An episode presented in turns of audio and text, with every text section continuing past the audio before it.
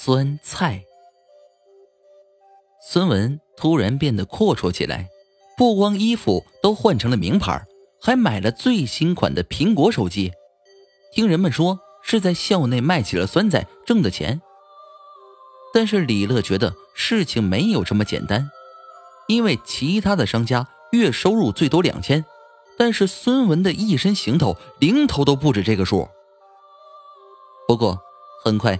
李乐就没心思计较这事儿了，因为孙文宣布他将举办一场吃酸菜比赛，而且胜者将获得一笔丰厚的奖金。李乐自诩是个吃货，兴高采烈的去参加比赛，并且拿到了第一名。这孙文当场就颁发了奖金，并且又爆出了一个猛料：啊，这个比赛我打算长期办下去，希望大家积极报名参加啊！现场最高兴的莫过于李乐了，他仿佛看见一笔笔奖金飞进了自己的口袋。一连七天，李乐一直占据着冠军之位。要不是后来吃的实在快吐了，他还打算再多赢几天。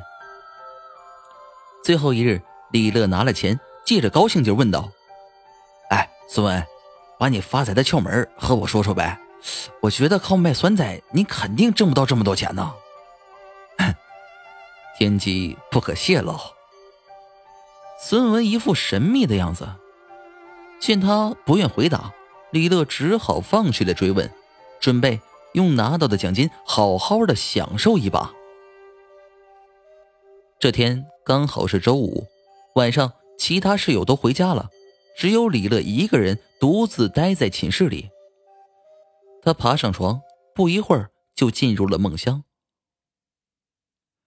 半夜，李乐忽然听到黑暗中传来几个尖锐的女声。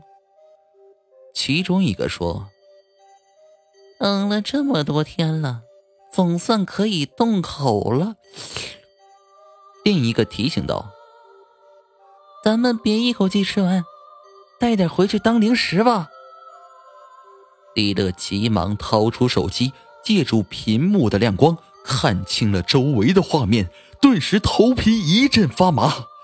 旁边站着几个面如黄土的女鬼，腹部高高隆起，分明是怀孕了。孙文忽然想起，孕妇都喜欢吃酸的东西，自己吃了一个星期的酸菜，现在整个身体都散发着一股酸味儿。姐妹们，这可花了咱们不少钱，一定要吃回来。一个女鬼阴森森的说道，其他女鬼眼睛里冒出了绿光，流出了口水。临死前，李乐终于明白孙文为什么那么有钱了。